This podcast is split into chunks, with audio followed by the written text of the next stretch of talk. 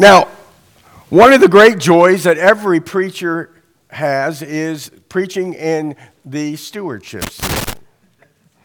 So much so that so many of my colleagues refuse to do it. They say, No, we don't ever preach on stewardship themes. And I said, Well, what do you do? Well, we pray a lot. And I go, That's good, but you need to tell the people what God has said in the scriptures. So, my sermon title today is Is God Worth a Tithe? And we're going to begin there. What is God worth to me? You know, that is a question that seems almost unholy in a way. What is God worth to me? But it is a question that sometimes plagues us because we often value things in what we seem or think they are worth to us. And that's very true.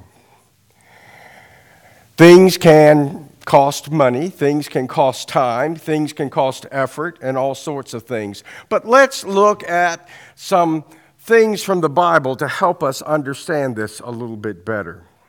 There was a woman who was named Hannah, and she was barren, and she very much wanted a child. She wanted a child very badly. And every year, she and her husband would go up to the tabernacle, which was in Shiloh, and there she would go, and her husband would worship and make his offerings and give his tithes. And she would sit there and she would pray that God would give her a child. And the old judge prophet Eli heard her and said, One day God will answer you. And in the next year, she had a child. And she was so overjoyed at having that child, whom she named Samuel, that she, to thank God for having the child, she said, After he is weaned, I will give him to the Lord wholly. And she did. She gave up her child that she wanted so badly, and she turned him over to Eli there in the tabernacle, and he was raised and would one day become the great prophet and judge Samuel. But Hannah was willing to give God her son because that was what it was worth to her to have a child. We think about that. We think about the other things that we can find in the Bible. For instance, in the Gospel of Luke, Jesus sitting in the temple courts the last week of his earthly ministry. He is there at the temple and he's with his disciples and others and he's watching people and he sees a old widow woman who was pretty destitute and she puts her two copper pennies into the treasury of the temple. Jesus calls his disciples and says, "Do you see this poor widow?" And they say, Yes, we see her. You see all these others who are dropping great amounts into the temple treasury. And she has put in two pennies. It is everything that she has, her whole livelihood for the day, and she has given it to God. What was God worth to the poor widow woman? It was worth everything she had in terms of money. But God was that important to her.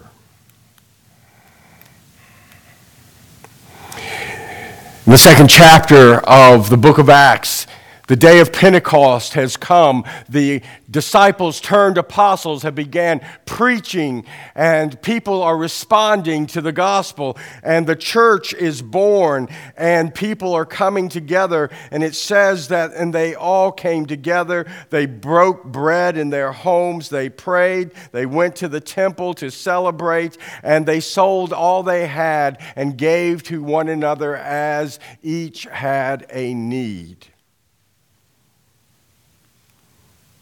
And in the early church, people gave all they had because of what God had done for them in Jesus Christ.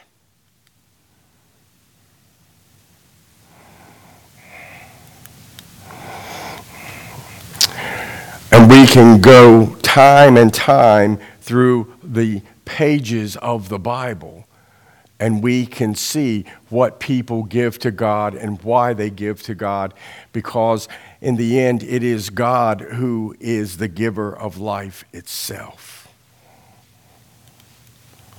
So, what do we give to? What do we give to God specifically?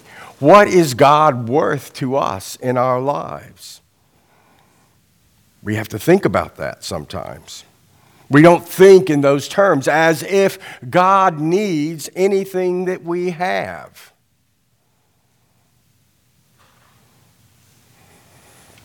And yet, it is very clear that we are called to give back to the Lord for his many blessings that he has given to us.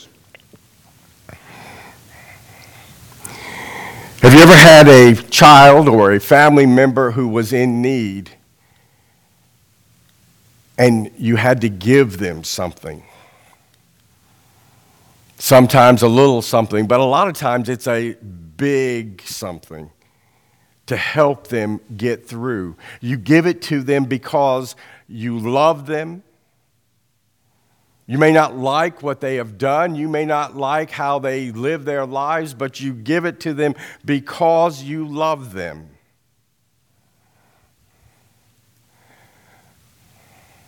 You give to your children even when they disobey you, as small ones or as teenagers. You send them off to college and you pray for them, but you help them pay.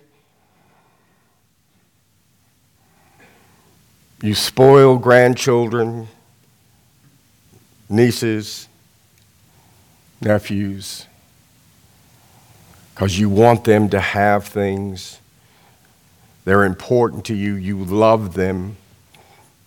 You set aside for them.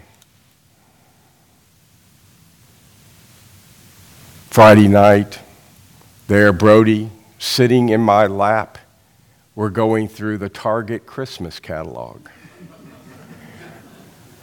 Yes, you need that. Yes, and that, and that.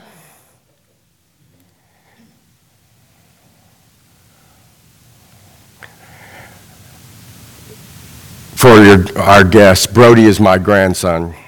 He's three years, two and a half years old. And his grandfather thinks he needs a lot of things.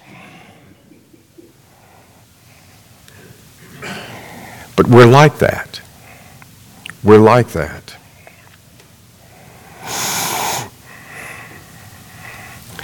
God looks at us as his children.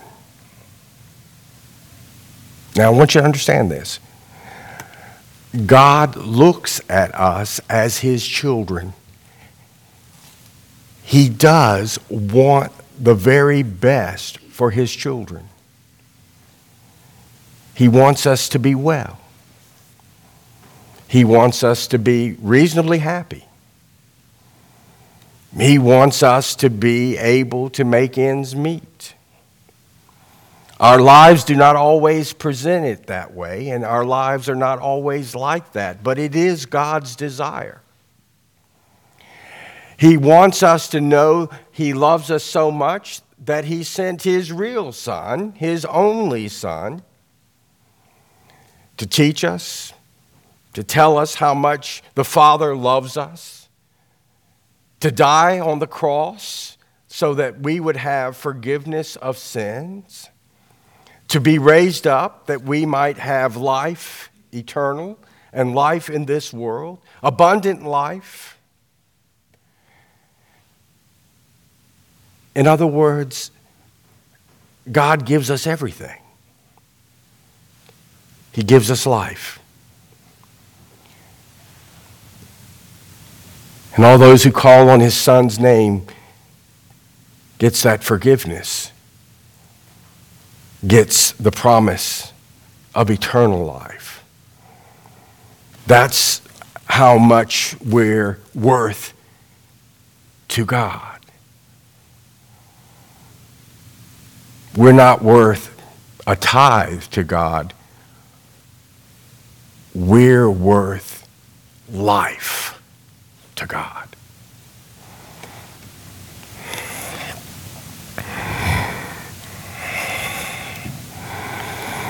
So, if that's what we're worth to God,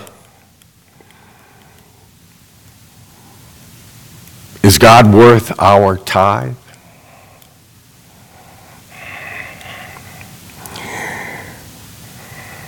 Robert said it well. No one knows your situation except you and God best, your spouse.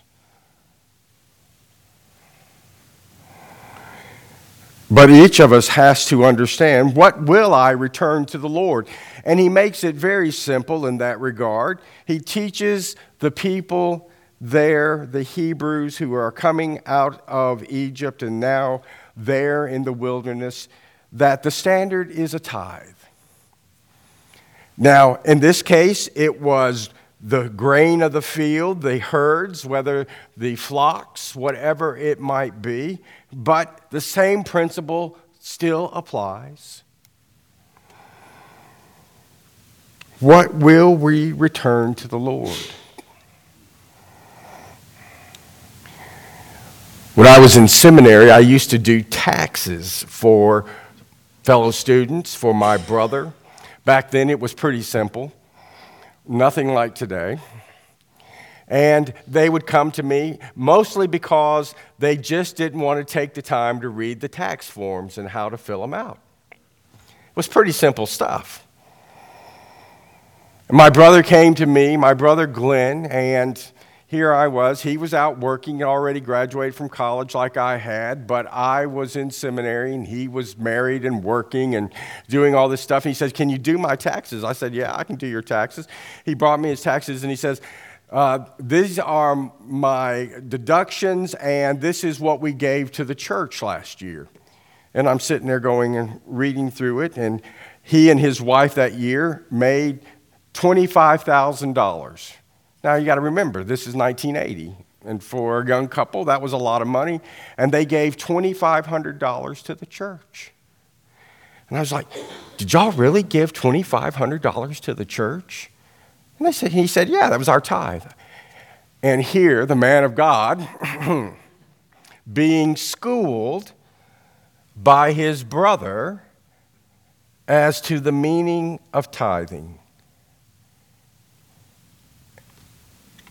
And my brother taught me the lesson from the Bible that I had somehow missed. That God was worth a tithe and much more. So, we are now at the beginning of stewardship season and I'm preaching on tithing. And I want to encourage you to consider it. If you don't already tithe, and many of you do, if you've never thought about giving to God in that way, well, start with a percentage. Make it more than 1%. But work your way towards it if you have never done it. Terry and I have always tithed even when we had at one time three daughters in college.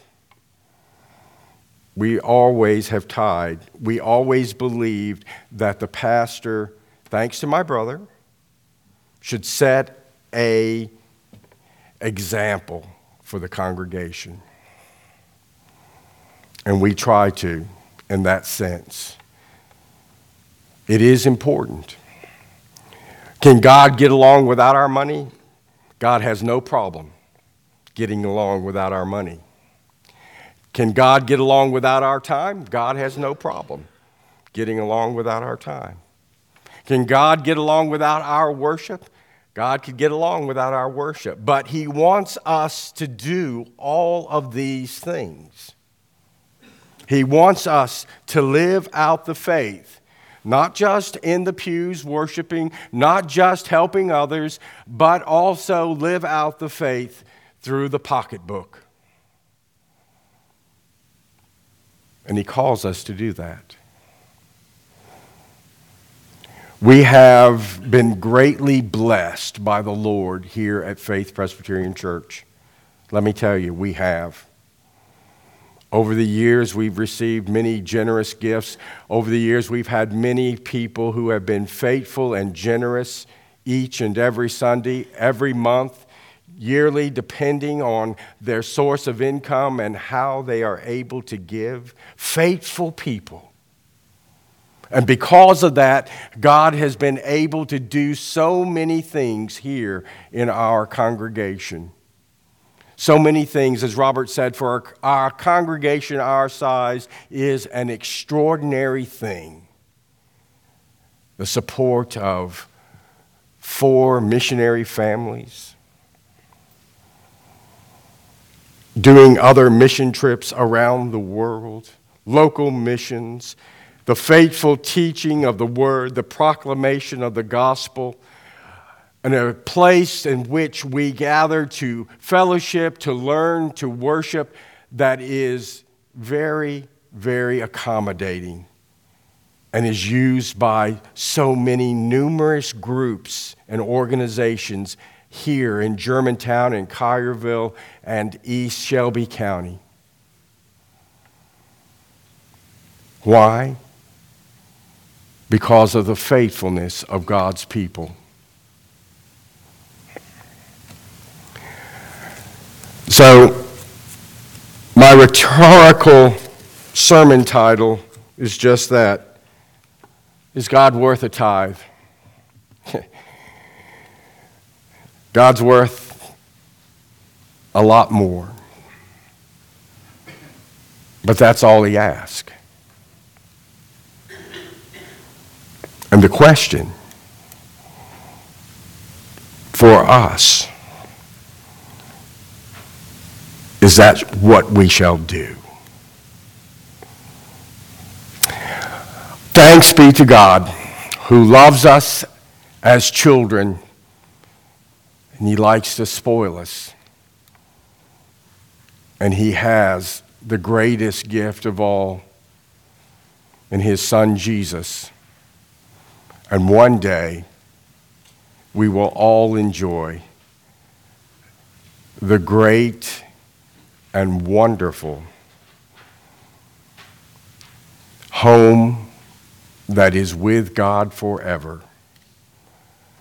And there, He will lavish all the love that a parent would lavish on a child whom they had longed to have.